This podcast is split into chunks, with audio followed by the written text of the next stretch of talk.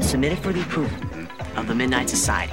Oh, joy! Let's rock. It makes me wanna fart!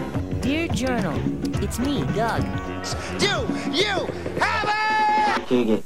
baby's gotta do what a baby's gotta do. That was a hoot! On your mark. Get set. Oh, here it goes! Welcome to Splat Attack, where we're taking it back to the ghoulish past. I am your spooky co-host, Brett. And I am your putrid co-host, Alex Nance. Ooh, ah, ah, ah.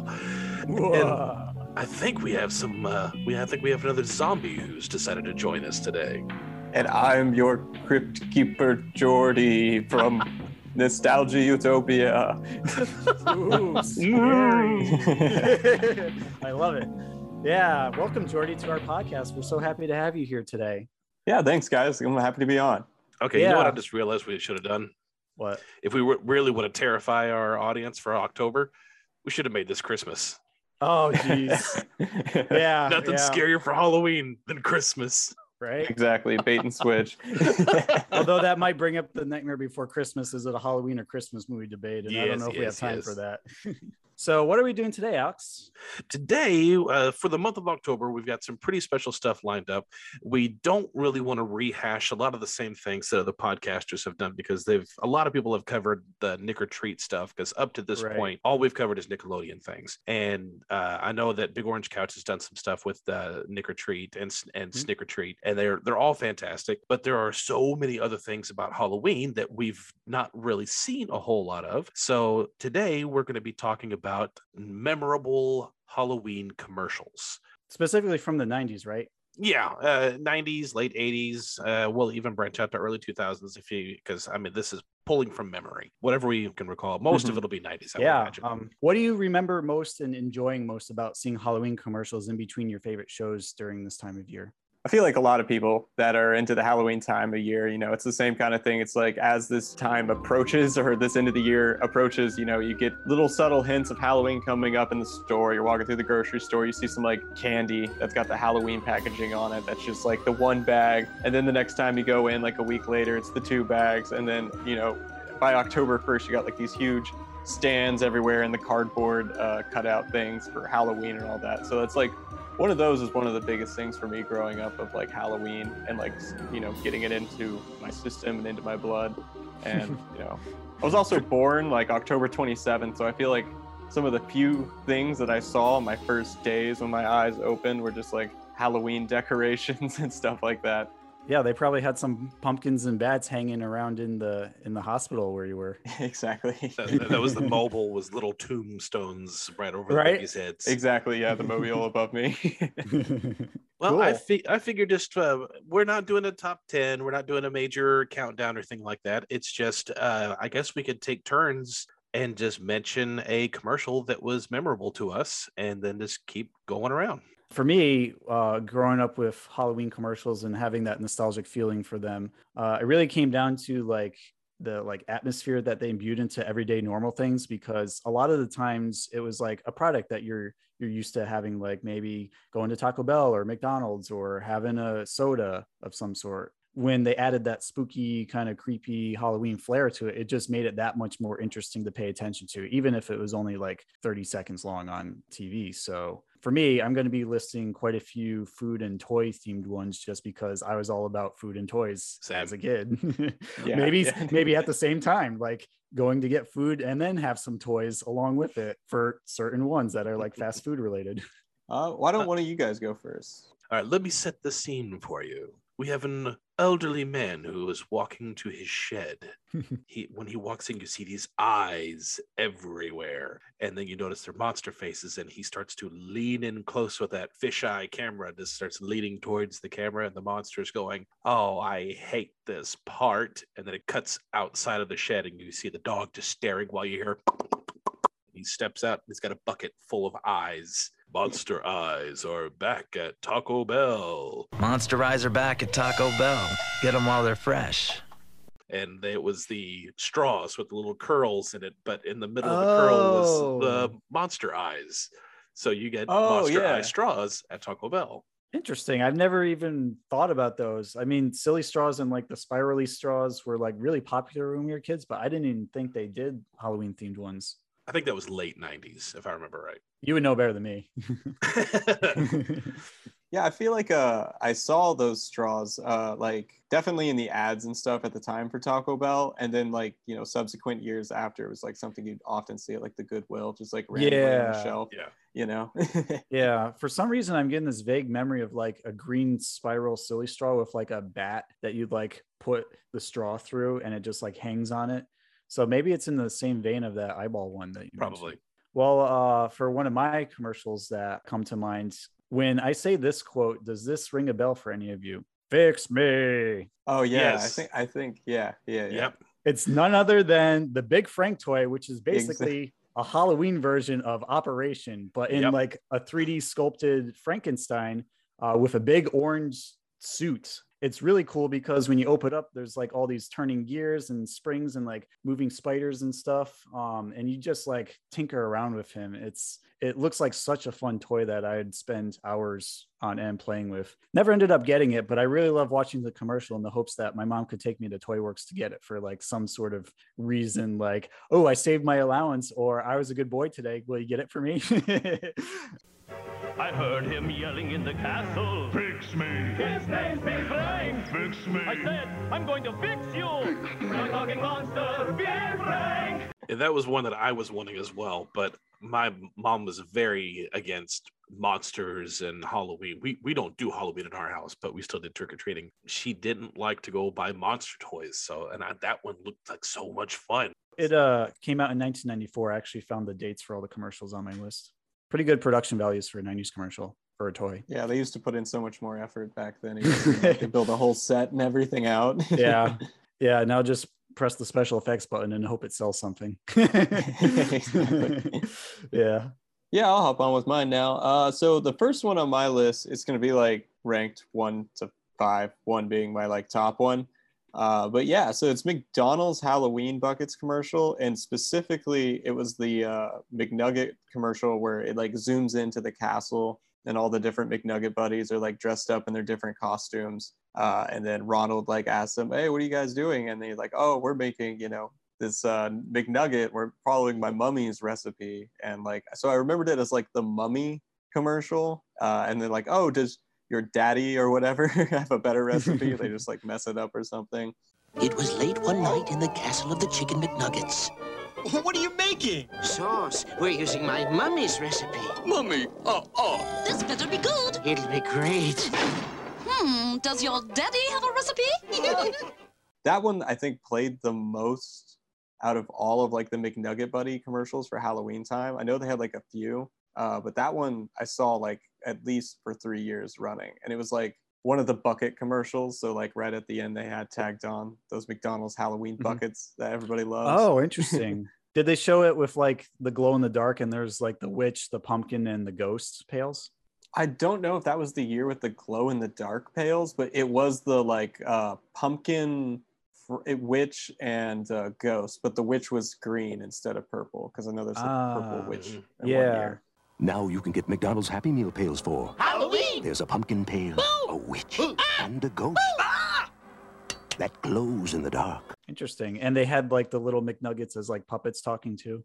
Mhm. 'Cause I Yeah, think I like remember those that one. Practical McNuggets, yeah, that they used to have for like that. Mc- it's like transitioning from McDonald's land era into like Mhm. the new McDonald's and Friends kind of era. Right. Yeah. And I think even later than that, they did another one, uh, but there was no McNuggets this time. This this is when they started to taper off the uh, secondary characters, and then it was Mhm. just mostly kids. And they did one where it was a bunch of kids who were all in costume coming in, and they were like, "Oh, witches and mummies and vampires," and then it was just a boring bucket. There was no uh, cool character design to it. It was just an orange bucket with this bandage all the way around that was decorated in Halloween. So it Wah, wasn't wah. as creative as the others, but I do remember that one.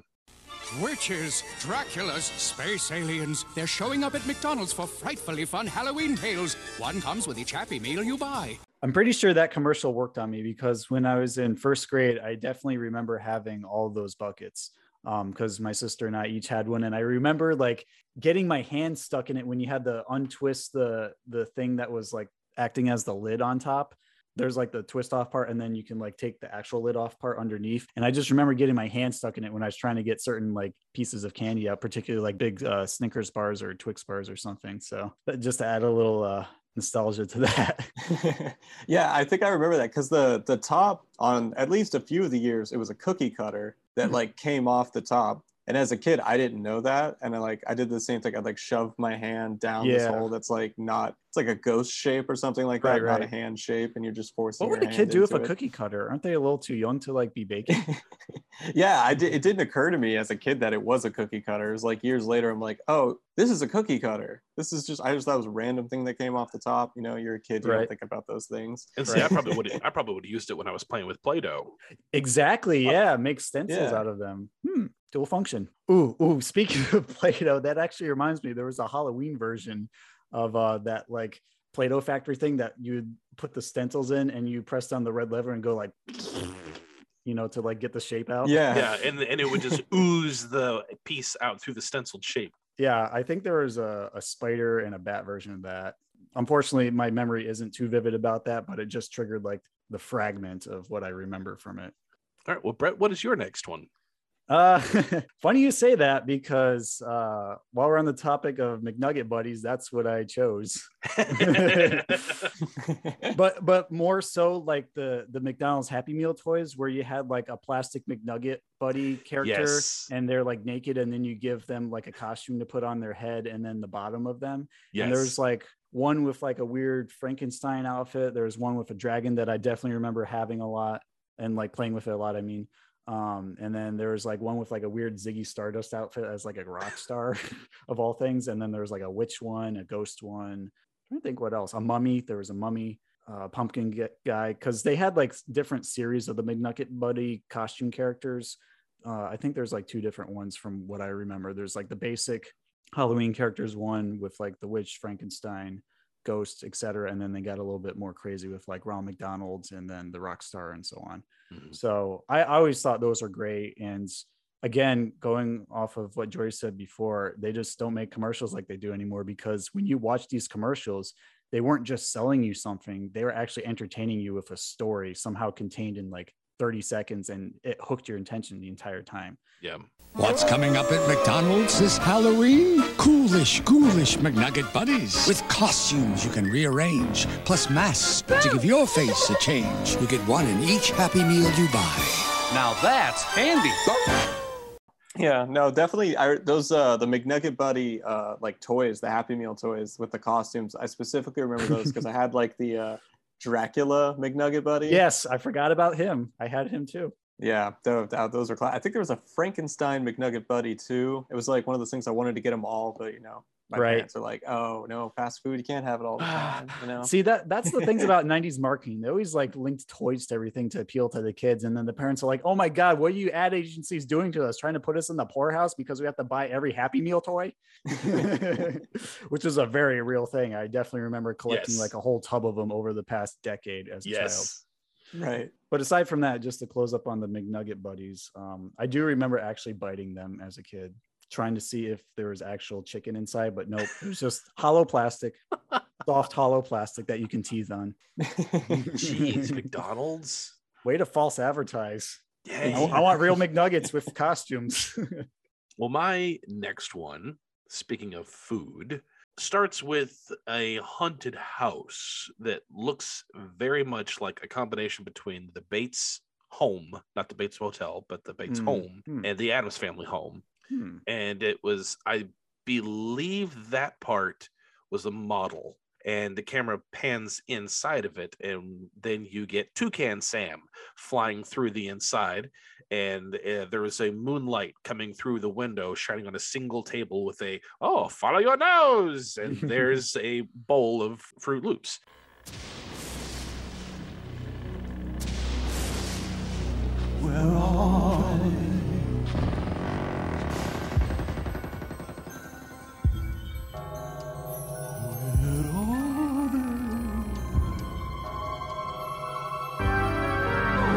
Kellogg's Froot Loops with ghosts are here.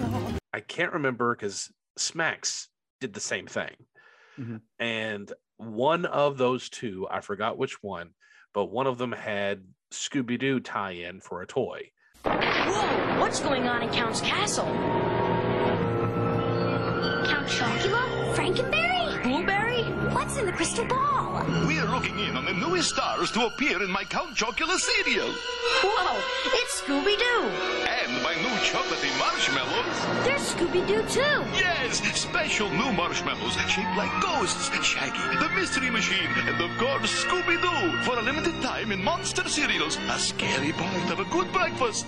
I very much remember for the fruit roll up, fruit roll ups, the Froot Loops commercial was that model haunted house and how Mhm. cool that thing looked because they really went like we were just saying how much they they went the extra mile. They didn't just animate the darn thing; they built the darn thing. Yeah, it sounded like they really went all out with that model. I would have loved to see it in person, just to like touch it and play with it like a miniature dollhouse or like one of those mini model cities that were like popular in 60s toys. Yeah, yeah, dude. Yeah, the just like the art of miniatures, it seems just like to disappear. You know, there used to be all those classic, you know, intros to like HBO or just commercials, for Halloween or whatever it be, Mac Mac Tonight, you know, and uh, just they built these miniature cities, and they just were like so much more engaging Mhm. looking at it like that because you know it's small, you know it's not a real city, but the amount of detail gives it like this almost like surrealistic, you know, feeling of like you're like taken to a dream world and something like that.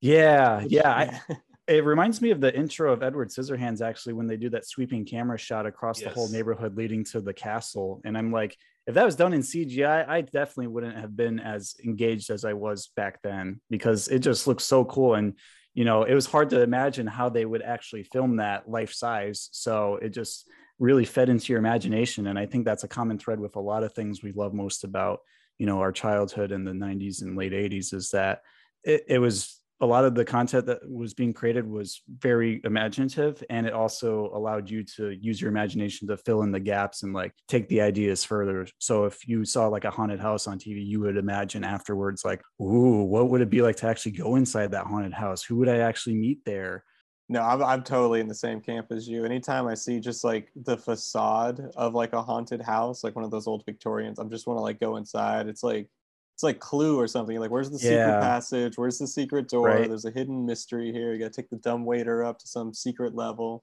My next one up is uh, it's a Coca-Cola commercial. This is like one of those late 80 ones. Uh, Mhm. It's 1989, and uh, this is the Coca-Cola commercial where it's like a kid he's with his friends having a sleepover and he's like telling his friends about the story of this monster. It's this hideous monster that's gonna like come and get them.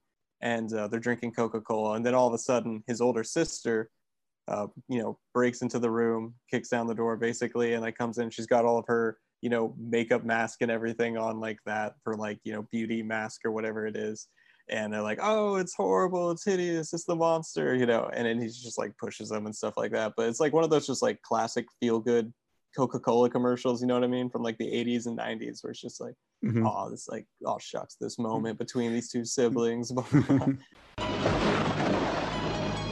Check it out.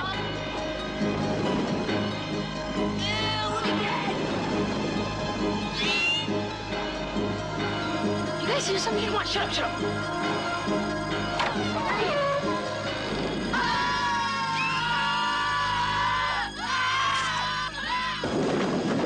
You guys are so immature.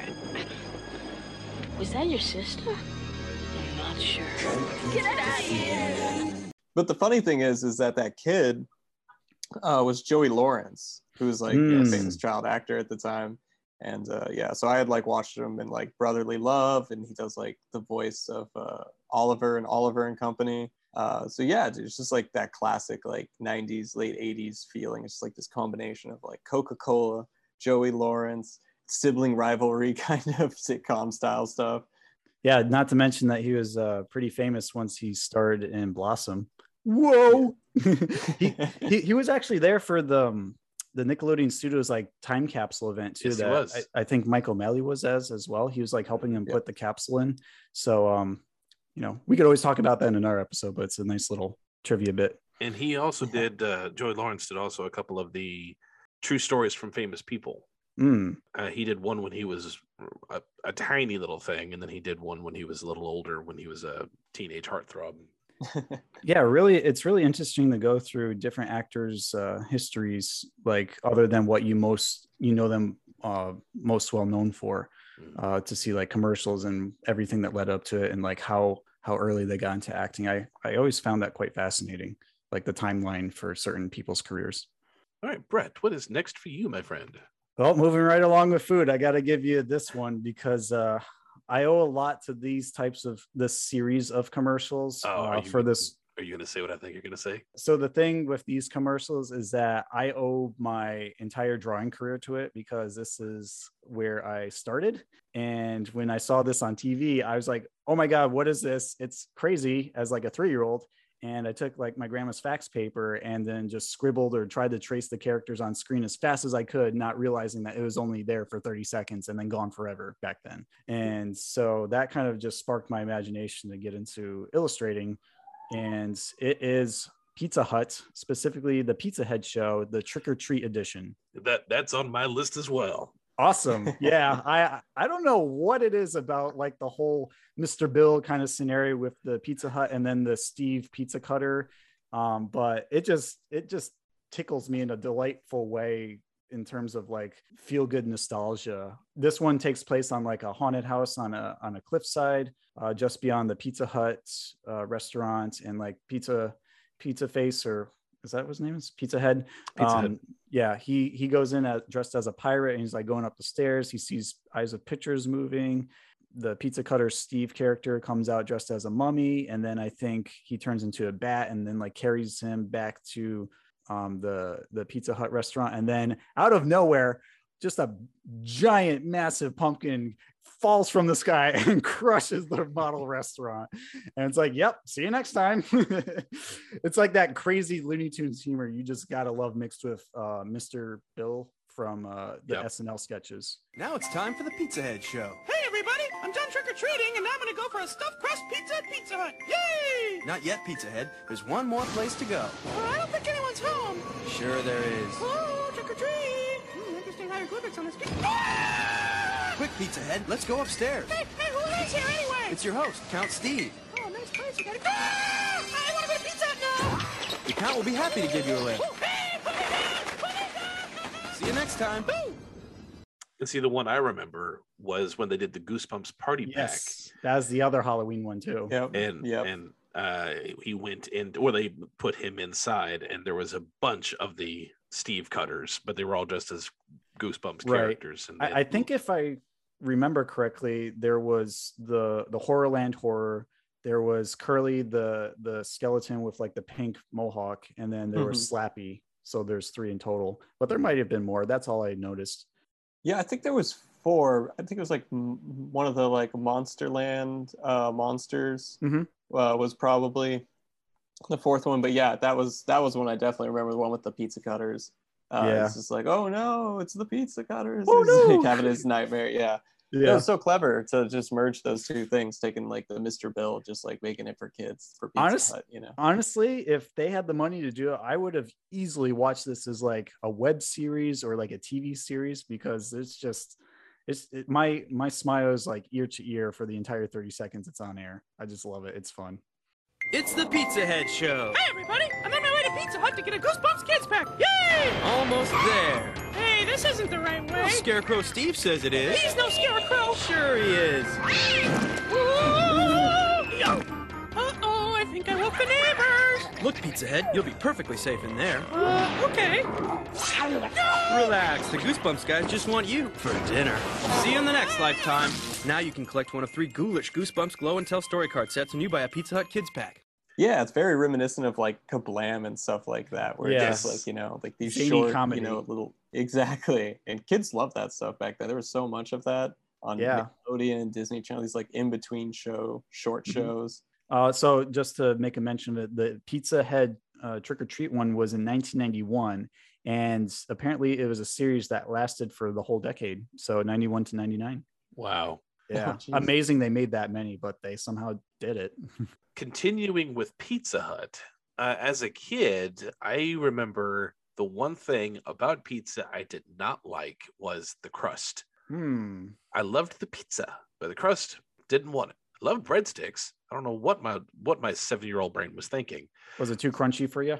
I don't I don't know. I don't know what it was. Hmm. Uh, I think it was a a big part of it maybe that I just like cheese sauce and Hmm. that would always run out with the breadsticks and now I have nothing to dip my my crust into and I didn't want it anymore. But when Pizza Hut released their stuffed crust pizza, that was Yeah. a whole game changer and that came out at the same time that Casper came out. Ah. And there was an advertisement for Pizza Hut where Casper, well, they were "Uh, something is brewing at Pizza Hut, and you'd see ghosts weaving in and out. But it took a little while, about halfway through the commercial, before you saw it was Casper holding a tray of or a, a pizza pie, taking it to people, and uh, Fat, Stretch, and Stinky were sitting in a booth, and Fatso was just gobbling them up. It's like, oh, I'm eating like a fleshy. There's an odd, unexplainable phenomenon haunting Pizza Hut. Is it an otherworldly spirit compelling these people to eat their pizza the wrong way? No, it's new stuffed crust pizza with a ring of cheese baked in the edge of a totally new, thinner crust. And with a large just $9.99, every living person will be eating it the wrong way, crust first. Hey, look! I'm eating like a fleshy too! And even so, not so living. You love the stuff we made at Pizza Hut. okay. Yeah, because in in Um, the movie they they didn't refer to you know people as people; they were fleshies. Yeah, fleshies. Interesting. What Oh, wasn't man, that love that the the Pizza Hut commercial of like the little glow in the dark characters, like the four Casper ghosts? Or am I thinking of something else? Uh, it might have been. I don't remember. I do know Hmm. that Casper had a glow in the dark. Uh, the eyes glow glow in the dark. He had a glow in the dark doll, but I don't know if they had anything uh, any tie-ins to Pizza Hut or not. They may have, but I don't recall. it. Yeah. I vaguely remember that in the back of my memory because I'm like, no, I want Casper when my mom took me to Pizza Hut to get it. And then it's like, oh, sorry, we only have like the ugly, grumpy one. so Oh.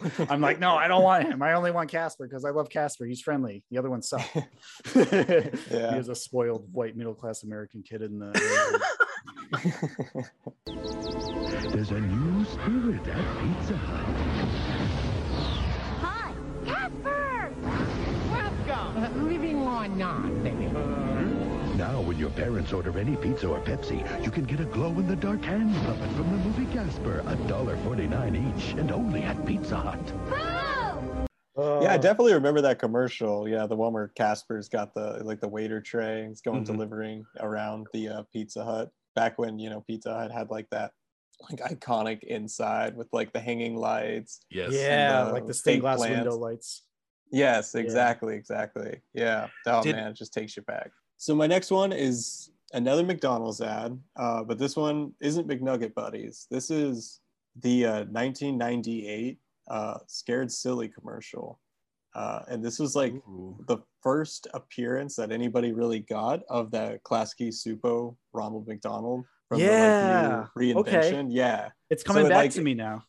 yeah it was um that was the their halloween they because they made the vhs tapes right they had like a Yeah. series of vhs tapes that they released and the Mhm. first one was their halloween episode i guess so that was the the scared silly episode that was like that's number one i have it like back here with me it came with like a little holographic card and everything Yeah, like that. I actually got that VHS tape back at the time. and Me and my sister replayed it until it broke. it Yeah. fun.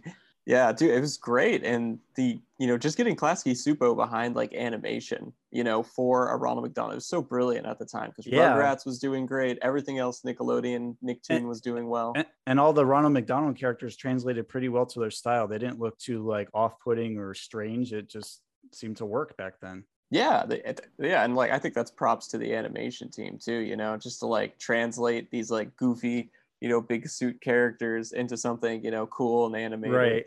Yeah, these very rounded 80s mascots get a little bit warped and bumpier when they go into Klasky Csupo world, but it's still delightful. Want to bring something home for the kids? In honor of Ronald's haunted Halloween, McDonald's has a Happy Meal with haunting candy holders. And there's a new animated video, Scared Silly. Nearly 40 fun-filled minutes starring Ronald McDonald and friends as your kids have never seen him before. Let's stick together, we'll make it through this. Only $3.49 with any purchase. Only while supplies last. Only at McDonald's. Scared Silly will have you looking at Ronald in a whole new way. Did somebody say McDonald's? Yeah, and I think in the ad it was like just under four dollars for the tape. And I remember that tape being like so valuable to me as a kid. I'm like, wow, it's just a four dollar tape at the time. You know, it's like Well, it seemed like a lot of money as a kid. Like twenty dollars seemed like a lot back then, and now it seems like pennies with all the expenses we have. Yeah, Very great. so that's pick. uh probably one of like the most iconic ones to me too. Just I remember that ad playing, and I'm like, I was like, okay, I, we got to go to McDonald's. That was like one of the ones. It's like you just had to go right away. Bug your parents, tug Mhm. on their clothes. Yeah, McDonald's definitely had their A game when it came to persuading kids to buy food from them because half the time they didn't even want the food. They just wanted the toy or the VHS tape or whatever they had for sale that accompanied the toy or the drink. I mean, the meal or the drink. Yeah, no, it was good advertising. You know, it's just like disposable food that you know you don't really care about. So it's like make you care about something else and go just buy the food as a side. You know. I mean, I hate to admit it, but if they actually had halfway decent Happy Meal toys at McDonald's, maybe I borrow my sister's uh, son to have an excuse to go get some. I don't need that excuse. They came out with Mario toys a couple of, a few years ago before my son was born. Didn't stop me. I was like, no, I want those Mario toys. I have a I had a whole bookcase full of just Mario Brothers merchandise. Like, nope, mine, mine. I will buy a Happy Meal. I am twenty something years old. Don't care. Mario toys. The mine. cashier is probably like, "Sir, why are you buying 20 Happy Meals? Do you really have that many children?" Uh, maybe. I have a foster lot of foster children. All of them. I've, I've extended relatives. um, okay, so for my next one, I don't know if this is cheating, but hey, it's it's a spooky show, so I still think it counts because there's a bed sheet involved, so ghosts and whatnot. Do you guys remember that Snick commercial that would come on like near the end of Snick when it ran on Saturday nights, where it like showed that Asian kid watching TV in a dark room and he had like a bed sheet he was like hiding under. Yes. And then like there was static on TV, and then it showed a bunch of like ghosts and ghouls. Like I remember the Tale of the Quicksilver Demon was in it and just being freaked out to no end. And then there's like the the King's Ghost from Bookish Babysitter, Ghastly Grinner, maybe a few others. That one really stood out to me as like a Halloween commercial, just because it would always like air more times uh, than not around spooky season back then. Um, so that's why I'm counting it for my list. Are you watching Are You Afraid of the Dark? In the dark? Well, what are you afraid of? What's so terrifying about tales of the unknown, the unseen, and the undead? After all, there is nothing in the dark that isn't there in the light. Or is there? Tune in for another tale of Are You Afraid of the Dark? Tomorrow at 7.30, 6.30 Central on Nickelodeon. Because the real terror never begins until night falls. uh, going along with that, because there was a Nickelodeon commercial that I remember, but I I had vague memories of it when it came out at the time.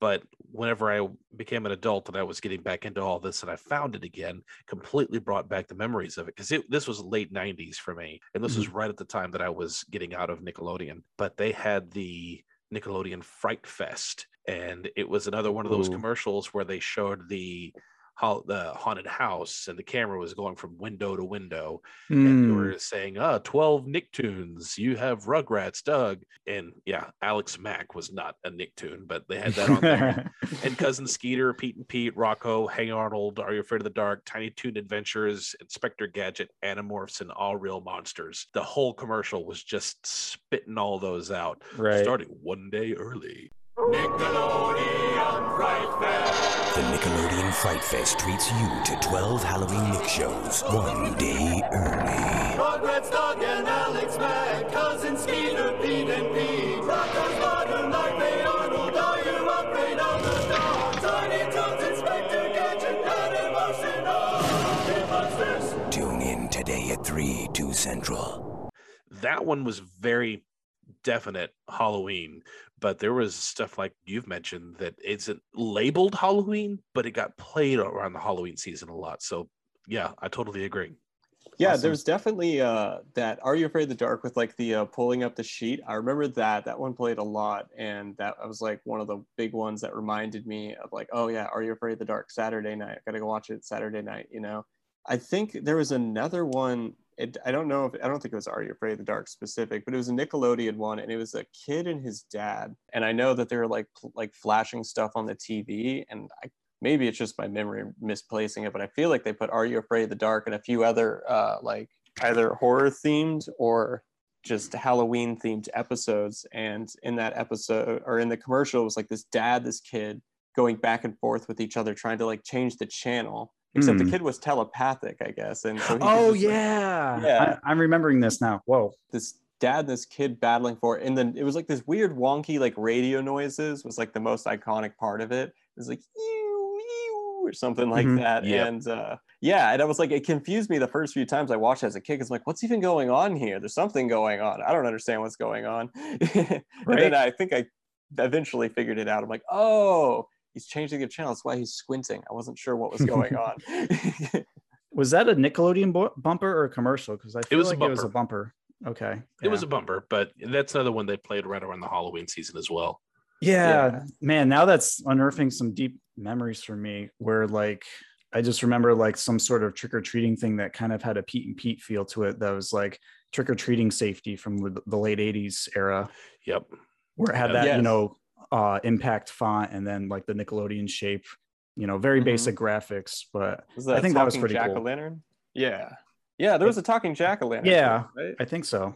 I remember that commercial. I think I like watched it at least a few times as a kid, even though I, Mhm. that, that would have been old for me, but maybe I had like a taper that just played on like TMC or something like that. Right. Yeah. I think we're going to go back into toy territory now. And believe it or not, this is the graphic that we used for our episode today. It is, um, well, if you recognize the the green monster, you'll know that this is from the toy Haunted Highway. Yes. Oh, yes, yes, yes. The evil eye, right? That Mhm. Yeah, Yeah, there's like the this, one. This green creature that like literally busts through the asphalt and he says something really creepy and it's like all stop motion anime which is super cool. It, it adds to the creepiness and then it shows like this track where like the little slot cars are racing and then they jump through his like cardboard cutout version through the mouth and he's got like the arms going back and forth flailing and there's noises playing. Um I think that might have been the only gimmick for it. I don't know if it had like any other like castle parts to it or what, but Uh, I just think remember the commercial being really good. I think there was some barrels that they like nuclear waste barrels they crashed Yeah. through, and at one point, uh, the two tracks got so close together that they they were like sliding against each other. Then they separated again. So they had some the gimmicks. twists and turns and then like splitting off. Yeah. Yeah. Who dares race on my haunted highway? Two monster trucks. Prepare yourselves. My evil eye is out to destroy you. Your blazing speed won't save you from my rolling eyeball. Take the lead on Suicide Squeeze. Bust him up on Dead Man's Curve. You must beat him and beat me. Escape my evil eye and win. New from Tyco, Haunted Highway, electric racing, battery not included. I've got my eye out for you. Yeah. Slot car toys were pretty popular back then. I don't know why. I never got into them. Because it didn't work very much. yeah, they always That's fly true. off the track too and just like break immediately. Crash and burn in the corner. Yeah, yeah, but slot car tracks. Yeah, the haunted highway one. I can't. I'm either remembering it alongside another one, or it was the one where it had like it was that green creature. I remember that. And he Yeah. had like these like big yellow eyes, and I, I think if I remember correctly, he like one of the eyes popped out, and you had to like get by before the eye popped out. You like went through his mouth. Uh, Yep. Came out the other side. Yeah. It was like that was the part I remember from the commercial. Can you escape my evil eye? or something like that. right. Yeah. I love the creepiness and just the sheer amount of effort they put into that, even though I had no interest in the toy. That was from 1995, by the way. because there was a there was a Hot Wheels one too. There was a Hot Wheels track that was somehow it was a graveyard uh, hmm Graveyard Dash. graveyard that may have, may have been it. I, I have the commercial for that one too. I just don't know where it is, but I do remember that there was a Hot Wheels track that was very much the same idea. Mhm. Idea. It's the new Nightmare Alley 6. Nightmare Alley with micro Hot Wheels cars. Nightmare Alley. Crank up the speed and shout, snake jump! Alley. Hook 'em up and watch 'em glow. Bad to the bone. Ah! Nightmare Rally set comes with three micro cars. Batteries not included. You put it together. For use with micro Hot Wheel cars only. So if you any of you guys remember the toy Domino Rally, it used to come in this like really big box and they had different themes that they would sell you. Like there was like one where the end goal was push the dominoes into a rocket to make it go up. Yes. But the one that I particularly got, and yes, I begged my, begged my mother to take me to Toy Works or Toys R Us to get it. Um, it was the one that was like Halloween themed or like creepy skeleton themed. And I just remember that all the dominoes were glow in the dark and it had this huge glow in the dark like skull on the top of this pedestal and like fall down these these like stairs that came with it to like eat the dominoes or like spit them out of its mouth while its eyes moved back and forth. And then i think there's like some other gimmicks attached to it too like a cauldron or like a little graveyard gateway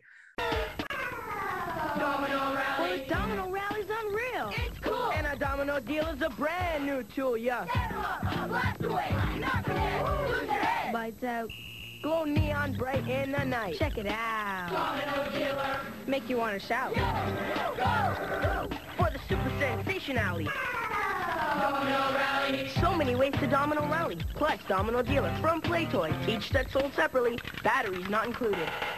And the only reason why I remember that so vividly now that I think of it is that I melted the the skull after I got sick of the domino rally with like a with like a light bulb because I was like, come on, you gotta glow a little bit brighter. And I literally was like pushing uh like some sort of light bulb or flashlight with a really hot light bulb against it to like force it to glow lighter and it just ended up melting the plastic and then i got the toy taken away from me because it started smelling like plastic in the living Uh-huh. room so yeah, that I guess you can say that's an honorable mention by proxy.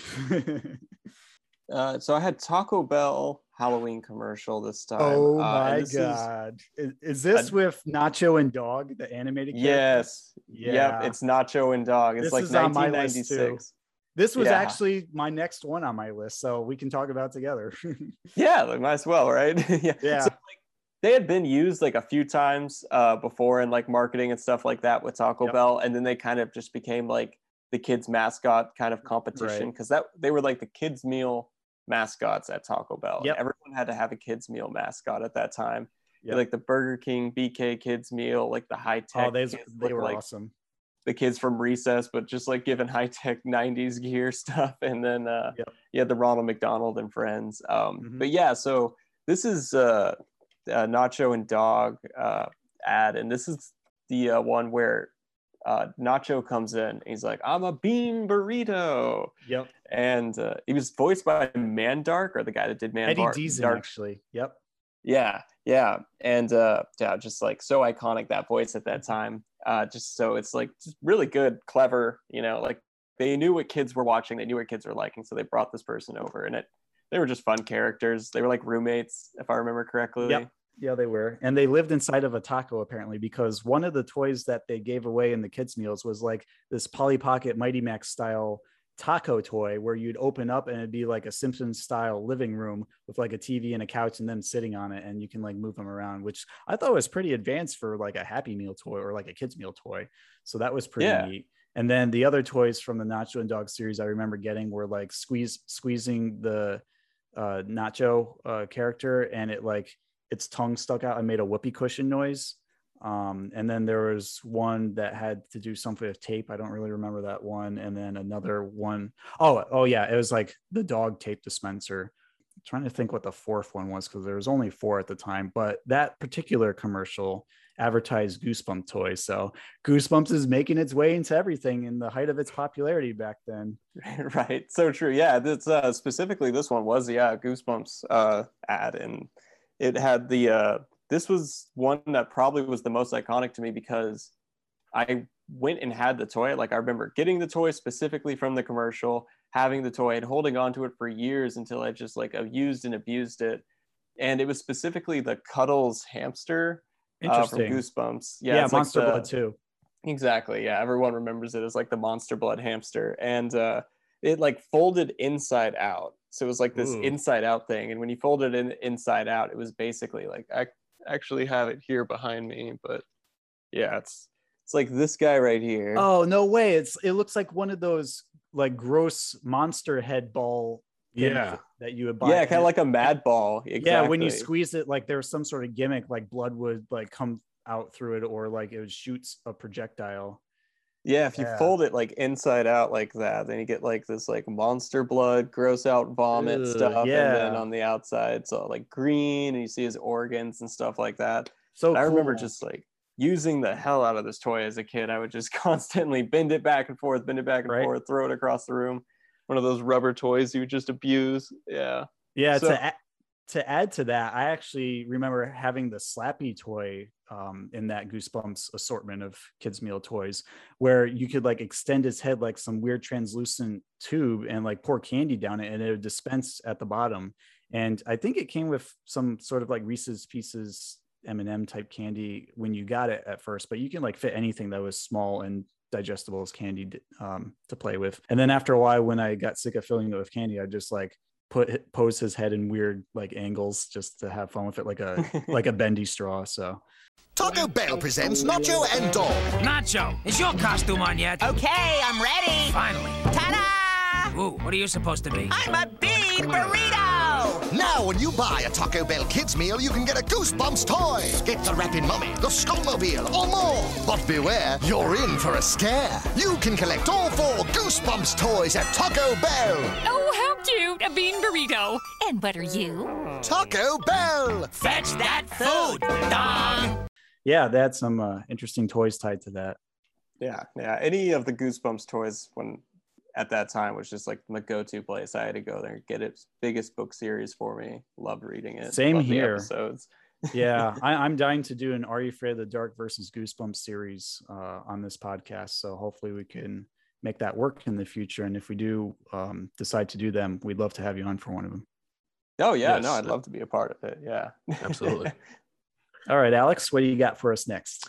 My next was one of my favorite series of commercials in the 90s Energizer Bunny. Ooh, he keeps going and going and going and going. And going. but the this one uh was he was passing by Transylvania Mm. and uh Dracula or just a vampire didn't have to be Dracula but woke up from his slumber and then had a polaroid of the energizer bunny within his coffin right as the energizer bunny was walking by is oh I must get that battery and he goes outside into the out of the castle and as soon as he walks out the key falls out of the door and then the sun starts to come out and he just stares at the sun oh crap and then poof, he's gone and the energizer bunny is still dunk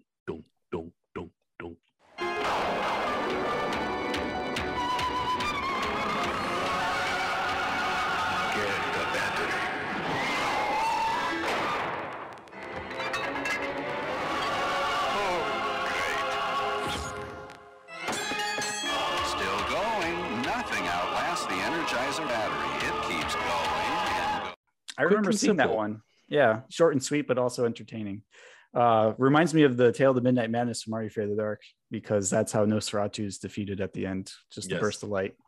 Man, yeah, the Energizer Bunny was such an iconic. Like you don't even see it barely anymore, and if you did, I don't know if it would hold the same weight or impact. But it was like he's he's still batteries. around He's still going, huh? but he's he's aggressively hitting his drum now uh there the i think the latest one was he had actually hit the drum so hard that he broke it and then he had to put it throw it down and pick up the new one. Dunk dunk dunk and he'd hit it again and it would break. And i think it was because the batteries now had twice as much power or something to that effect where there's more oomph in the battery which is why he's breaking the drums now but no he's he's still going uh he's now a cgi character as opposed to a practical prop toy Ooh. yeah, yeah, they do that with everything, right? Yep, But yeah, I do. mean, it's just that's it's so clever, you know, just to like make people care about like batteries. Like, do you really care about any other type of battery? Not duracell really. the no. duracell Yeah. family The copper tops, yeah.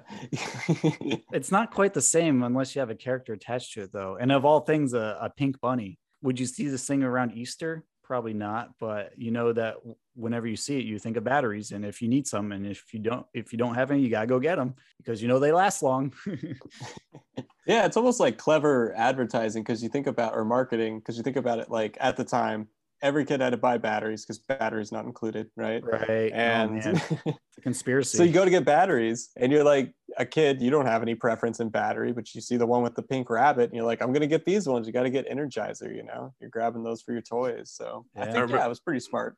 I remember in elementary school, I was so upset with one of my uh, buddies who was in school because we all had to pick a science experiment in our class, and the teacher already had a set. Everyone's going to pick one of these. And one of them was which battery lasts longer, Energizer or Duracell.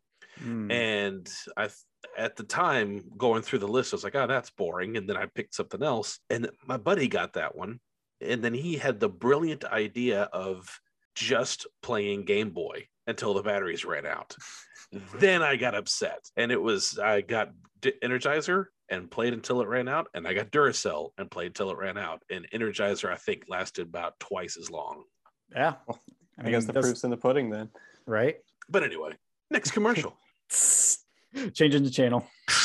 it's another toy. It's from 1993, and it's got a it's got a catchy hook to it. And I don't know if it technically counts as Halloween, but I'm doing it anyways because it's you'll you'll see what I mean when I talk about. Um, all I'm gonna say is Mighty Max, Mighty Max. Yes. Uh, specifically, Polly Pocket. Thank you very much. um, yeah. What what do I have to say about Mighty Max? I really loved playing with these sets growing up, despite only having like three of them. I had like this this creepy looking teal alien guy with like a weird worm thing uh, for a tongue. I had like this toxic mask thing that really creeped me out because I had beady red eyes. I had the the the copperhead snake that was like uh, canyon themed, and then I had this one which was the skull. And they actually had also a comic and uh, animated series that went along with it too. So great Yes. toy tie in there that actually worked well. Um, the Skull Dungeon one is like my favorite Mighty Max head of all the ones I've owned. Inside it features um, like this mad scientist laboratory with like a Frankenstein monster and a mad scientist. And there's like three different levels in the back of the skull where the top is like the little library area with a chair and then the second area is like stairs and like some laboratory electrodes uh, yeah electrodes or stuff and then it leads down into the bottom which is the other half where it's like the actual lab itself and then it's got like that that like classic frankenstein on a on a metal surf uh, platform type thing that like rotates upward so Mighty Max, Mighty Max. It's Mighty Max. Welcome to Skull Dungeon. Wow! Mighty Max. Smasher, get up! Your brain donor is here. Me want brain. No way, slime face. Whoa! Watch out for that first step. It's not over, Mighty Max. Will Max get fried? His fate is in your hands. Mighty Max, Mighty Max. You can collect all his adventure sets, each sold separately. Mighty Max figure included from Mattel. what I love most about the Mighty Max heads is that they also fueled into your imagination. You can play with them and like create your own stories and scenarios with them where you're like de- dealing with the villains that are included with it. And so that's why I have to mention it as um as a commercial because this one in particular like made me go out and buy it that next Saturday of like the school week. And um I also remember getting like the other most Halloween type one, which is like a green like decrepit zombie hand. And it was interesting because the top of it opened up not the front. And it revealed the graveyard which is like a mausoleum and it had a bunch of skeletons like hanging about. And then in one of the fingers the index finger you open it up it would be like a crypt and you can like peel peel back the spider webs um, that were covering the skeletons which i thought was pretty scary for like a toy back then. Um, but the the thing that really got me with the the hand Mighty Max was that there was like this haunted tree that was in the back of it when you opened it up, and inside the tree was like this weird ghoul that looked like um, the album art for Iron Maiden's Fear the Dark Dark for 1991. So I think they took a little inspiration from that because the Wraith ghoul thing that was included in the tree was like this twisted, gnarly thing with like a lot of lumpy wood details that was like all over it and just this garish face like he was trying to suck your soul me mentioning the Mighty Max toys, I think is as Halloween as ever because they're all pretty spooky, and those are probably the most related to this theme. Yeah, dude, Mighty Max was classic, and yeah, I, I remember the hand uh, play set because I'd see that on the shelf all the time at the store, just like a, a row of these, and I wanted it so bad, but I had kind of like a similar thing to Alex, where my parents were kind of just like I, I guess maybe I got luckier because they would wish and wash back and forth, but sometimes they were against dark stuff, sometimes they were okay with it. Sometimes they're against dark stuff, and then sometimes they're okay with it. So it's like, and then it's this was one of those things where no, this isn't okay. It's too dark.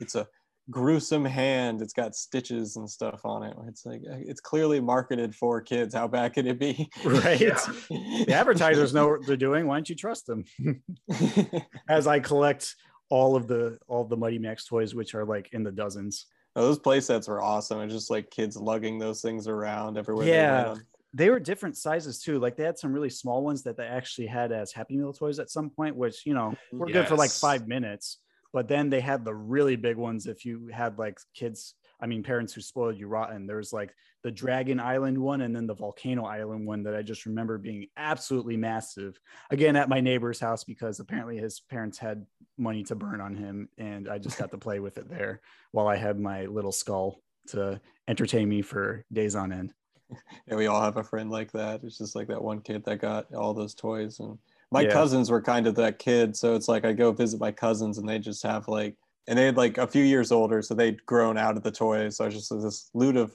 old toys I could just play with. Nobody cared about, you know, like Teenage Mutant Ninja Turtles, Power Rangers, just like, Yeah. even like Masters of the Universe toys, some older stuff too. Right. Yeah. It makes you think about like who influences your tastes in consumable stuff growing up. Like a lot of it's like either siblings or neighbors or friends at school that like really get you into these types of things. Well, going along with uh, Goosebumps because that one keeps making an appearance, and Goosebumps made an appearance in Fruit by the Foot and Fruit Roll Up. Really?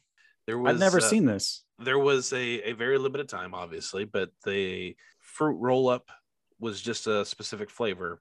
But the fruit by the uh, no no no the fruit roll up was uh, they had stencils of like bats and spiders and things that you could peel out of it. Whereas the fruit roll up, uh, fruit by the foot, I am completely messing them both up. The fruit by the foot was just a specific flavor, but I don't remember what they were exactly. What I remembered was there was a kid who was wanting to enjoy both fruit snacks and he was in a Mm. haunted house and there was the uh, a black and white picture of a girl and then she would reach for the fruit uh, the fruit roll up and she would reach out of the frame and start grabbing pieces and then there was a bear skin rug of a polar bear and then that starts reaching for the fruit candies and then uh, one by one these different monsters were coming out of different things taking all the fruit. The scariest thing is running out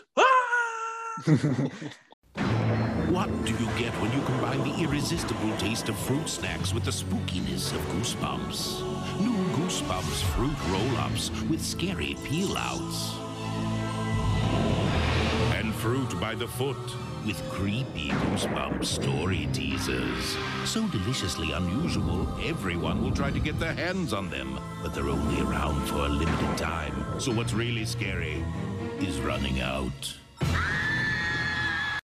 When you think about it, that is the scariest thing because if you really love enjoying fruit snacks so much, you just hate to go through the last one in that particular moment.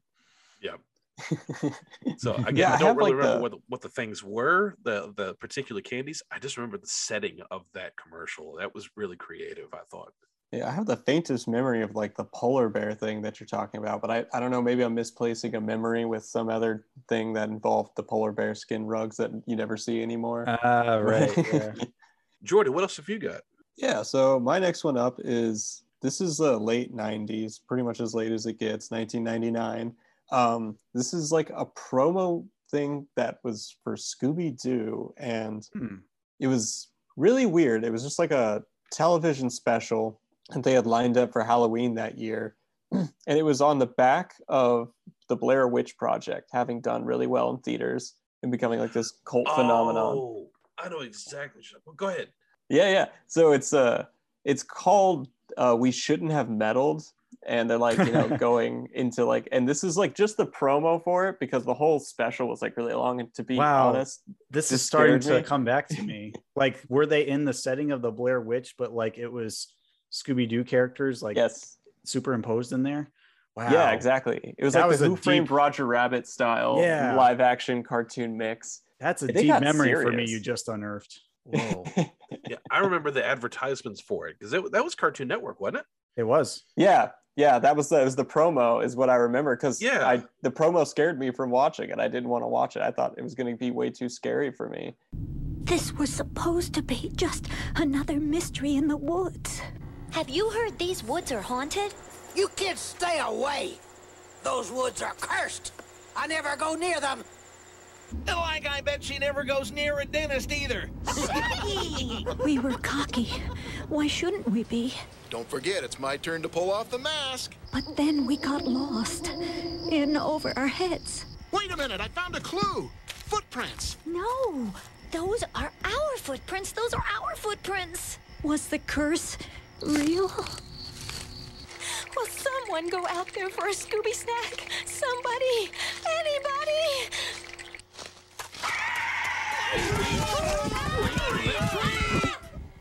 Maybe this time we shouldn't have meddled. We shouldn't have meddled. It just it was really unsettling. The commercial, they're all like scared. They basically rebuild the trailer from Blair Witch Project one for one, but with the Scooby Doo characters, mm-hmm. all the way down to like that flashlight scene. She's all scared and huddled, and but they have Velma doing it instead. Be like, we shouldn't have meddled. That's the thing I really miss about the Cartoon Network promos and, and the bumpers in between because they did not play they didn't play it up like it was a joke. They played it as serious as possible, which made all of them that much more memorable and funny. Definitely.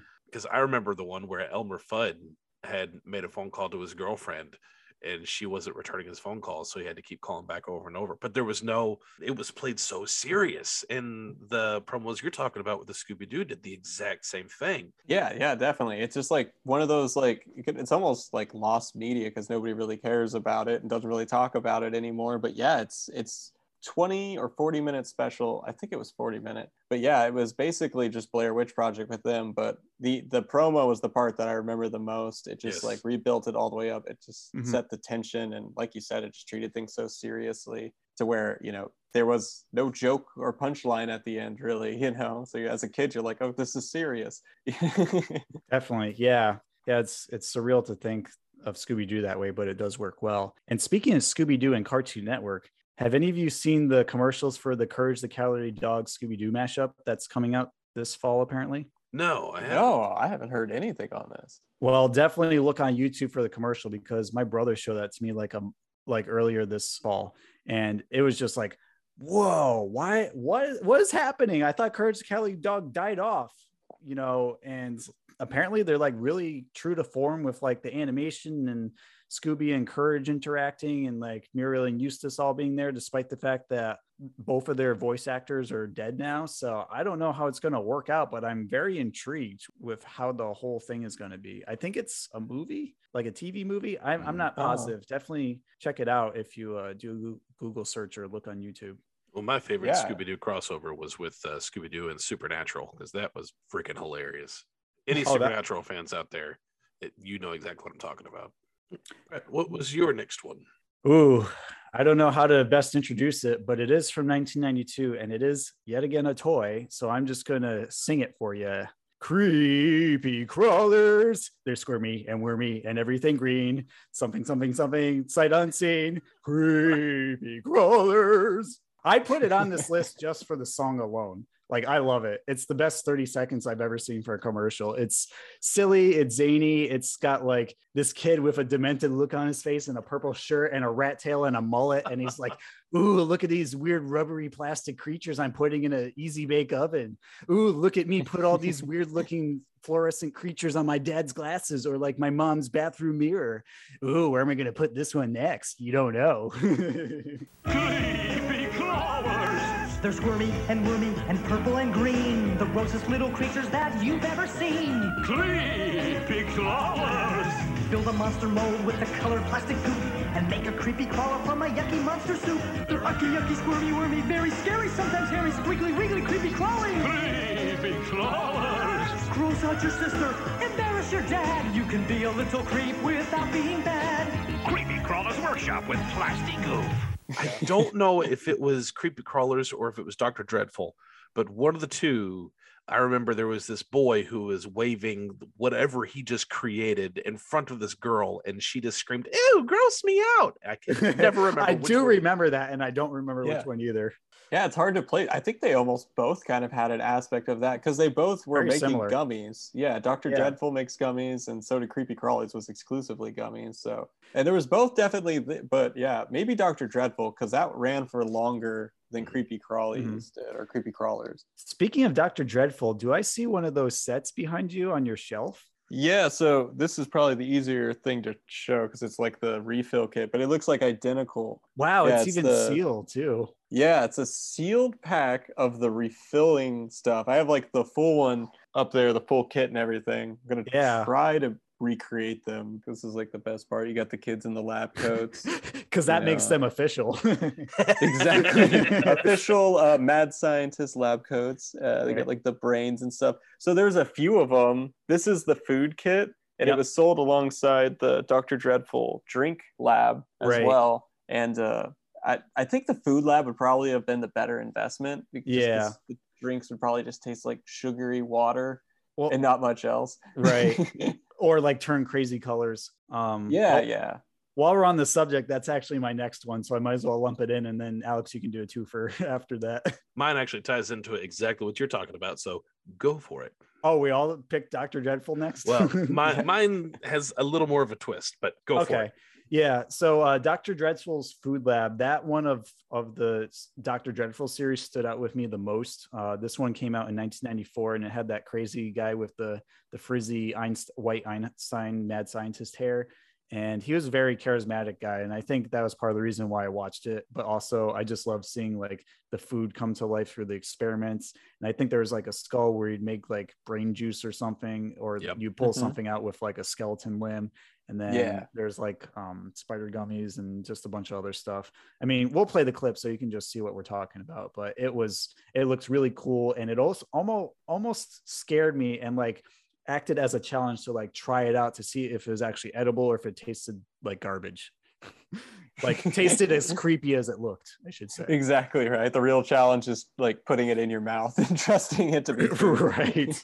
and and keeping it down too Hi, I'm Dr. Dreadful, and this is the Dr. Dreadful Food Lab. Makes lots of gross things, and then you eat them. Mm, Dr. Dreadful's monster skin. Care for a tasty tarantula? Fly? Cockroach? You can make swarms! And now magic powder, stir, and... Monster brains! Mmm, fruity! The Dr. Dreadful Food Lab makes gross things again and again. It's totally dreadful! Yeah, those the very iconic commercials. Yeah, it- it's especially with the Doctor Dreadful because the first shot of the commercial, I think, is just his face like up in the camera as close as it could possibly get, just like Yeah. Doctor Dreadful's food lab, just like right, all '90s things, a Dutch angle in the face right in the camera. Fisheye camera lens. so yeah what else is there to say about dr dreadful's food lab drink lab and do you remember the third one jordy It feels like there should be a third one. Dr. Dreadful did have the ice scream machine. yes i knew there was a dessert cream. one i knew there was we a dessert go. one Those homemade ice cream machines back then that we just have to churn for like three, four Right. hours, just keep going. so so that makes sense why people say that you know they do this weird neighborhood kid thing where they turn a bike upside down and they do the pedals with their hands and they're like i'm making ice cream. It all comes together because i don't remember doing that. Oh actually i did. I had a plastic little tykes big wheel that i did that with when i was like four years old so only 90s kids know. I think I had the Baskin Robbins uh, ice cream kit, and that one I was like, I was like one of those kids that was like, oh, I can't use this. I have to save it for like a special occasion. So I didn't eat like any of the flavors, and then they all expired, and I never Oh, really got to no. eat man if you're gonna do that you should just left it sealed and sold on ebay for a thousand bucks or something oh, I know I should have held on to all of the stuff from my childhood, but I think at least when I got rid of the Furby, that made sense because I was like, I couldn't, I couldn't handle you can't the eat noise. that My next one, you actually, Creepy Crawlers was one of mine uh, Mhm. also, but there's nothing else to add to that one. And Dr. Dreadful also, but there is actually the next thing I'm going to talk about has a tie-in that's somewhat to Doctor Dreadful. So Oh. this is the next one's a setup for the final one. But there was Monster Face, Yes. Go That was on my list too as an honorable mention. And this one was a skull where you could make different faces. You could make a little pus or blood that would chuck out of the face, and put eyes and eyebrows, and see little skull, uh, not uh, skull, but uh, brain fragments, and make it as absolutely disgusting as possible. Well, Igor, could be more disgusting. How about some bubbling angry and glum? Now I'm losing my lunch. Monster Face, the gruesome monster head you make and remake into the most monstrous monsters imaginable. It's alive! Then you bring it to life. Now for the test. It worked! Monster Face comes with everything shown here. Now this one was just for show, uh, where it was just this nasty putty and and gelatin stuff. If you combined Monster Face and Doctor Dreadful, you got Goosebumps reading and scream. What? Goosebumps had a skull where you could add face fragments to it, and it was Doctor Dreadful food Wow. uh, that you could actually use to eat. So the the decorations were things that you could actually eat. Bizarre. And, and this kid was uh, in the commercial was making this thing be as disgusting as possible, and then right at the end goes to show it to his dad, and of course you don't see the dad, you see the newspaper up right. from Typical the, the torso up, and you just see the legs on down. Then he pulls the newspaper down, and it looked like the monster from uh, my librarian or my substitute teacher. Or Oh, the girl who cried monster book. that Oh, it was that monster, but Oh, it but Mr. Mortman. it was that monster makeup, I should say. Uh-huh, It wasn't yep. the actual actor, but it was the voice actor who did the voice of the Crypt Keeper. Oh. Oh, so, What an interesting combination. And went, oh, it looks great. Yeah. Now the horror is in your hands with Goosebumps Monster Head Maker. Create four hideous heads from the chilling tales of R.L. Stine, or eye-popping creations from your imagination that drip and drool. I've got a runny nose. Talk about gross. Crack open a dread head, Monster blood. or try edible brain bites. Look, Dad. Handsome. Goosebumps brain bites you can eat. Monster Head Maker and Dread Heads you can't. Each sold separately. Wow. Wild. Yeah, yeah, I vaguely remember this, but yeah, I've seen the the photos, and it's like one of the harder Goosebumps collectibles to get because it's like got a thousand pieces and expirable things and stuff like that. But So- yeah, it sounds was a really messy face- too. Yeah, yeah, you like get sticky and all sorts of stuff. But yeah, it was so awesome. It was like that what you're talking about. It's just like the monster face, uh, but with like actual edible stuff. And then of course it's got like the added angle of being like goosebumps. I can't Mhm. remember if it was like curly or if they'd had like it was obviously you built up the faces. So I think you had like parts to build up like a few different I, I mean, if he had glasses, red eyes, and a fuchsia mohawk, it's got to be him. I don't know who else they'd pick other than like the cheese and die skeletons. Yeah, or I think it had a mohawk, or it had like little things that you stuck in, like little Yeah. like, colored hairs that were like blue to Huh. purple, and you like stick it into the top of the head and stuff like that. So you could make like a mohawk or whatever you so chose. Such a wild toy. It's like creepy version of Mr. Potato Head mixed with all sorts of gimmicks, like Dr. Dreadful too. What is it trying to be? It's a Franken toy. it is. It really is. Uh, the the monster head maker. Yeah, yep, there it is. Good yeah, all the. Goosebumps toys were just some good classics, man. Uh, There was uh, especially the the fast food ones and stuff that just like Yeah. themselves into my brain back then.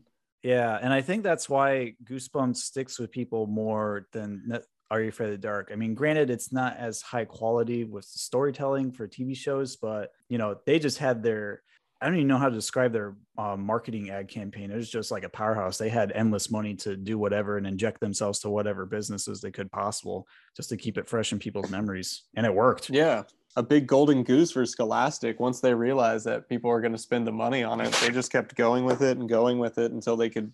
That's why there's so much Goosebumps merchandise. It's almost insane to the degree of what you can find. There's like one guy on the internet, Goosebumps Aussie fan.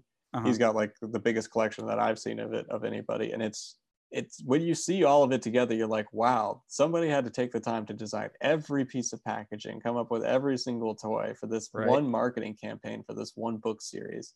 And then when you compare it to people like Are You Afraid of the Dark, where you're like, there's like three VHSs and A board game. That's about it. Some books. I was just thinking the same thing. It's like it's it's uh, Nickelodeon had a great missed opportunity with that one. But at the same Yeah. time, it also maintained the integrity of the show because people prefer the show over Goosebumps just for like the the deeper, darker nature. Agreed. yeah, Goosebumps was like action and childhood, and Are You Afraid of the Dark was like adolescence and growing up and Yeah, definitely you know, more, mature, tone. Cool. Well, I'm gonna dive into uh, my final pick, but before that, I'm going to give another honorable mention to like quite possibly the simplest uh, Halloween commercial that I remember as a kid, uh, which is the Vampire Reese's Peanut Butter Cup commercial. I had that one too. Yep. For Mhm. those who remember, that is basically just looking at two Reese's peanut butter cups in front of the package, and there there might have been some spooky fog and maybe a haunted house and some creepy dark trees behind it.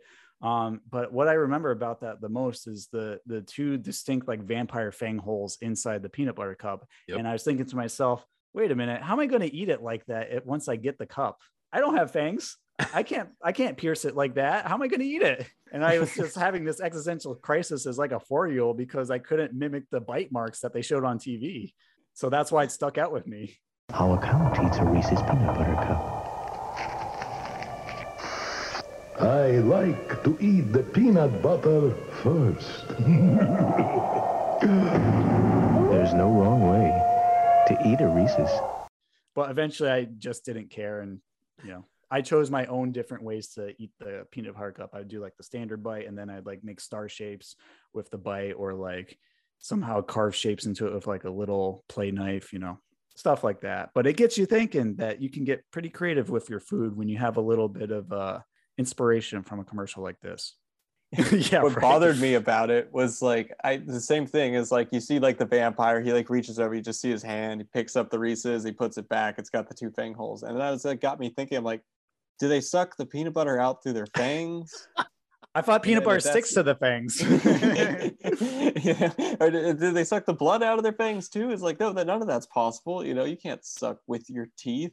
That doesn't work. So it's like that was one of those things where it like made me like overthink vampires just because of a Reese's commercial. yeah, yeah, that's where it falls apart for me, and that's why I had to put it on my honorable mention list and not my official list, uh, just due to the fact that it it just creates more questions than answers when you see that imagery. I had uh, one more honorable mention. I don't know Go if you guys want to go through it. Yeah. So, so it's uh you guys probably remember this one because this played, I think, even well into the 2000s for a while. But this is the Honey Nut Cheerios, the Bee Meets Frankenstein commercial. Yes. And Frankenstein's like, oh, oh, oh, and the Honey Nut Cheerios bee. It's like black and white, shot like an old like Hammer horror film, and it, the uh, Frankenstein's coming. Frankenstein's monster is coming in. And he's like, oh, and then the bee's like, oh, Frank, what's wrong? Here, have a bowl of Cheerios. And it's like, hey, see, isn't that better? It's like, oh. I, I think that was actually clips from the Frankenstein movie, the old black Really? and white movie. Yeah. I'm pretty sure. Uh, either that or they made it look as close as possible to the old Frankenstein movie. And it was the scene when he walked into the priest's home and the priest was giving him uh, a bowl of soup. But instead of the bowl of soup, it was a bowl of Honey Nut Cheerios. Yeah. Hi, uh, you look like you could use some breakfast. How about some Honey Nut Cheerios? It's okay, it's okay. Look, it's got real golden honey. Honey, good. Good. Nice. Yeah, that was just iconic commercial. I remember that playing every year Halloween time because I guess it just didn't get old. You know, it wasn't one of those stuck into the time kind of commercials like maybe Dr. Dreadful's Food Lab. Right. It, yeah. it was the equivalent 90s. of the Fruity Pebbles Christmas where Santa Claus came down the chimney. It, it was that for Halloween with uh, Honey Nut Cheerios. yeah, exactly. Yeah, Yeah, and you- I think uh, I was gonna say you can still play them today and they still feel fresh. Like Yep. that's the Yeah. beauty of these types of commercials. Yeah, timeless commercials. Yeah, there was one more. It was like a Fruity Pebbles. I think it was like Yeah, there's Barney one with a and friends. ghost. Yeah, and he was a skeleton underneath. Yeah, he takes off the uh, Barney's like ghost costume. He's a skeleton underneath. What does that have Oh, to do with fruity pebbles? I don't care, but I'll still eat them because they're colorful. Just keep playing it every Halloween. yeah, yeah.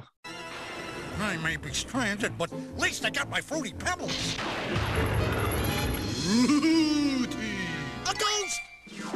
Fruity! A ghost! Only a fruity pebbles can set my spirit free. My fruity pebbles? Okay. okay. Mmm, frighteningly fruity flavors. Thanks, Fred. Bonnie! Boo. Yeah! Bon appetit. Post fruity pebble cereal, part of this complete breakfast. Yeah, the only other thing that I really had for any kind of an honorable mention, and it wasn't a specific commercial, but it was just the seeing the commercials for "It's a Great Pumpkin," Charlie Brown.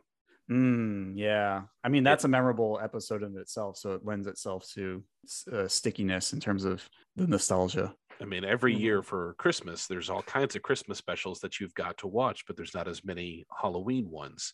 Uh, so the commercials for the "It's a Great Pumpkin," Charlie Brown, and then the Hanna Barbera, the Halloween Tree. Uh, those are pretty much the only two Halloween themed things that came on television that were resyndicated every year, at least for a while, uh, with the Halloween Tree. But those I always looked forward to seeing. Dear Great Pumpkin, I'm looking forward to your arrival on Halloween night. They're back, all the little Peanuts characters, in a happy Halloween special, filled with ghosties and ghoulies and things that go bump in the night. It's The Great Pumpkin, Charlie Brown, Monday at 8, 7 Central and Mountain. It's too bad they don't. I don't think they do the Great Pumpkin anymore, right? They like ended the. They Is had, it too- like had a tradition of doing it every year. and Is it think too PC it. now? Somebody's getting canceled. offended. Uh, Charlie was The canceled. regular size pumpkin. Don't judge the pumpkin.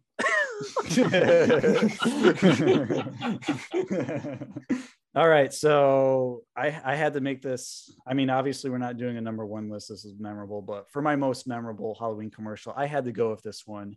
It's from 1993, and this pretty much started my obsession with this particular toy slash movie property. And if you're thinking about what came out in 1993 that was important and kind of Halloweeny related, uh, you know what I'm referring to. Uh, there was toy commercials for Nightmare Before Christmas, and Yeah. it it like showed all the different toys too. There's like the mayor with the spinning head with the two faces. There's like the weird guy with the axe in his head who's like bunny, and his eyes will like move when you like move his arms. There was uh, Sally, I think her limbs detached. There was Jack, who was like like posable, like a bendy character, and he had like a Christmas version too, where his beard detached and his hat detached. But the one oh, there was the Doctor Fink or Frink one, uh, where like his head would like open up and you could like remove his brain, which is pretty cool. And then of course there's the one that I tried to find in toy stores everywhere. I remember going to like Toy Works, Toys R Us, even like more smaller mom and pop toy stores to find the Oogie Boogie one, who's like this big pillowy green character. And when you squeeze them, all the bugs came out. For some reason, when I saw like Jack Skellington peel his like burlap sack skin off in the movie to reveal just all those bugs, I like became nauseous, terrified, and intrigued all at the same time. So for some reason, I was I was scared of the commercial whenever it showed that part, and you know you had that hand there and how the model of Halloween Town going like, "Ooh, what's inside Oogie Boogie?" And then it's like leaning into you, and all the guts are spewing insects. I'm like, "Ugh, get that away from me!" Yeah, I still wanted it. I didn't understand that, but you know, I just remember going with my mom and my grandma trying to find it, and I just could not for the life of me find it because apparently he was more popular than the main character himself. It's the Nightmare Before Christmas toy collection. What's this? It's Jack. I am the Pumpkin King. And look, I'm going Christmasing. What's this? The werewolf's howling and Sally's losing all her arms and legs and things. What's this? Santa's giving presents. Evil scientists are bright. Lock and shock and barrel trick or treat throughout the night. The mayor's kind of two-faced. Behemoth's got an ache. And inside Oogie Boogie, you'll find worms and bugs and snakes. What is this? It's the Nightmare Before Christmas toy collection, each sold separately. Background sets not available. If you hold on a sec, I'm going to mention another toy that I did get and was from 1993 that I found at a KB Toys. Check this bad boy out. This is the original Jack Skellington doll and Zero uh, that showed up in 1993. These are like the big, plushy, posable dolls, and they only Uh-huh. had two of them. There was the Jack Skellington and Zero, and then there was Sally. I should have gotten the Sally one when I was there, even though my grandma offered me, but I'm like, no, Sally's for girls. So that was that was a dumb prejudice decision that I didn't know any better back then because they would have been worth a lot now. Um, but this is pretty much my most prized toy possession from my childhood, and it's amazing that he's still in great condition all these years later. He rotates his head, and sometimes I would like pop his head off and put zeros on tops and act like that zero was like a dog man in a tuxedo. So or Yeah, look like that's one crazy. The, or look like one of the characters from Beetlejuice who was trying to scare the family. Yeah, or like Um, the shrunken head character with like mismatched head Yep. with his body. Oh, so man. that's that's like probably my most memorable commercial. That toy commercial, just getting the stuff Jack Skellington and Zero because of it, and still having it today in great condition. yeah, that movie dominated for sure when it first came out. Still Yeah. does till this day. Yeah, it, it has a surprisingly solid following. Like even throughout the 2000s, for some reason, it was popular at Hot Topic as like a goth thing, Yep. and now it's just Mhm. like in mainstream pop culture again. Even though you know the movie came out like what 27, 28 years ago, which is ridiculous. But you know, as we know, nostalgia comes in waves, and what's old is new again. Oh, I know there is one where like there was a vampire going to a monster mash party at a haunted house, and the the doorman was giving him a hard time because he had like a certain flavored Doritos with him. Do you remember that? A, a uh, Halloween Doritos commercial does sound familiar. Oh, And it was okay, like- I know one. It, it was the old fashioned bag with like white, and then the Doritos are Mhm. like in orange and yellow corn chip shapes. Yeah. Yeah, it sounds vaguely familiar. I do have one now that I'm thinking about. There's a uh, old Spud McKenzie Bud Light ad, and was, uh, for one of the the year was like one of the years where they were putting promotional stuff on the boxes for the Bud Mhm. Light, and uh, on the Bud Light, it was like these masks that you could get. I guess like an impromptu mask if you're at like a Halloween party and you bring the Bud Light. So I specifically remember it was like Spud McKenzie. He had like the vampire collar and cape and everything, and then with the ladies like he always was. Uh, but yeah, that one was specifically I remember just like the vampire version of Spuds McKenzie. And then I saw like the promo toys a bunch at the time, and then at the grocery store they had the cardboard cutout of them. So that's another one I definitely specifically remember. They had a toy version of Bud Light. Get- getting kids into drinking before they even know how to drink. Look, I could be just like Daddy. Yeah. Get your own can, son. yeah i just that spud mckenzie little stuffed toy i don't know why i like that i remember having one and i remember other kids had one too and it was like uh it was a beer mascot but for some reason it just like transcended down to kids because it's a cute dog with a spot on its eye There's a vacancy at the Bates Motel. Norman, is that you? No, it's Spud McKenzie, and it could be you. Look for this display and enter Bud Light Psycho Sweepstakes to win a Bud Light party with Spud McKenzie at the Psycho Mansion. You can even get a mug like Spud's at participating retailers. Wow! That Spud's so cool,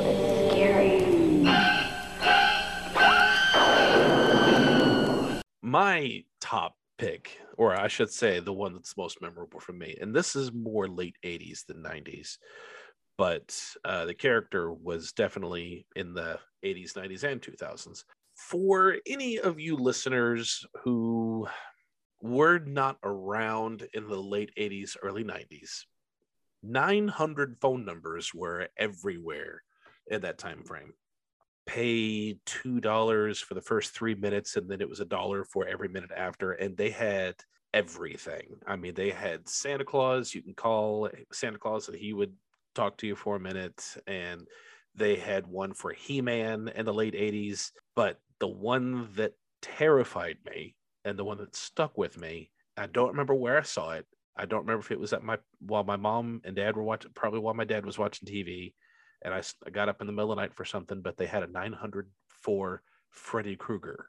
yep yeah. Whoa. And yeah i thought you were gonna say that one yeah the call freddy that ad was so iconic hey And- kids call yeah, and he was he call and I'll tell you a bedtime story, a dead time story, and that j- mm-mm. Foolish friends, Freddy Krueger is on your phone.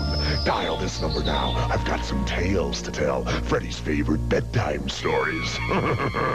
Dead time stories. All brand new, straight from my boiler room to your home. It's Freddy Krueger on your phone. So dial this number now if you dare. Tell him Freddy sent you. $2 the first minute, 45 cents each additional minute. Children, get your parents' permission before you dial. At the time, I hadn't seen any Freddy movies, but I knew who Freddy was, and I th- I'm pretty sure that came on around the Halloween season when everything was getting spooky. Uh, it might have come out whenever the the latest movie came out. I, I think it was either Dream Warriors or Dream uh, Child. I don't really remember which one. Um, not Dream Child, uh, Dream Master. The idea of I am able to call Freddy and get a story from him. Mm-mm, no, thank you.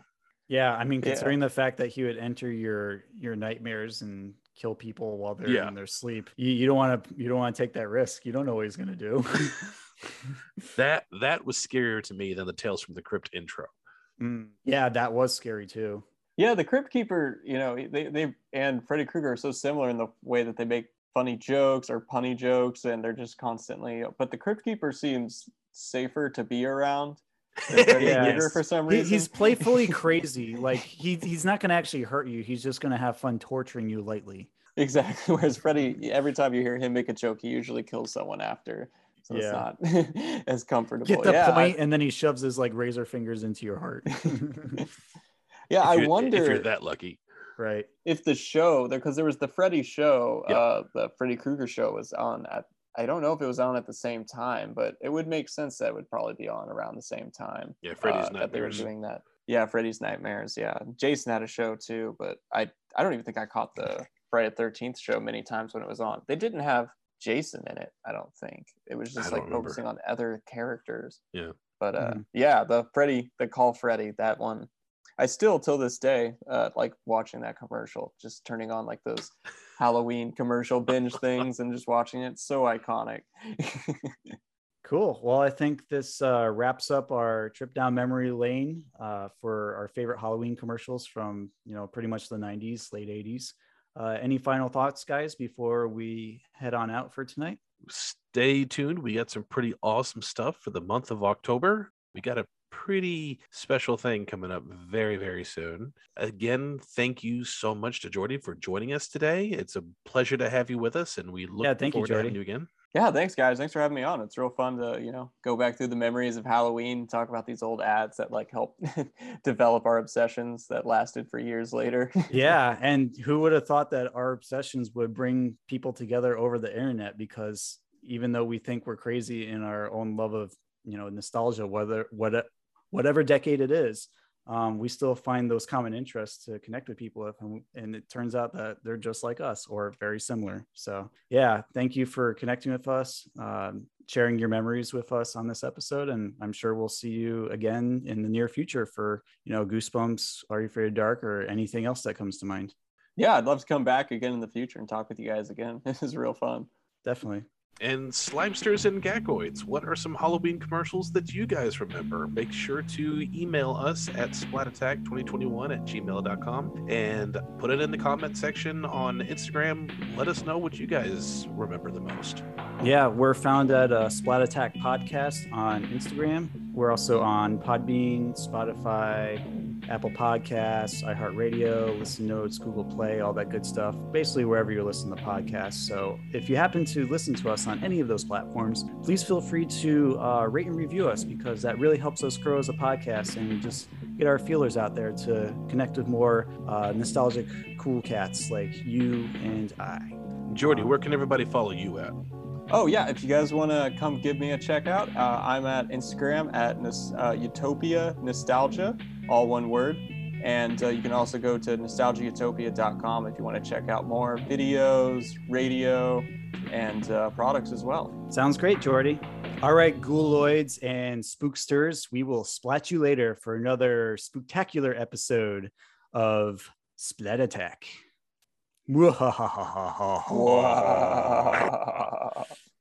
Cue organ music.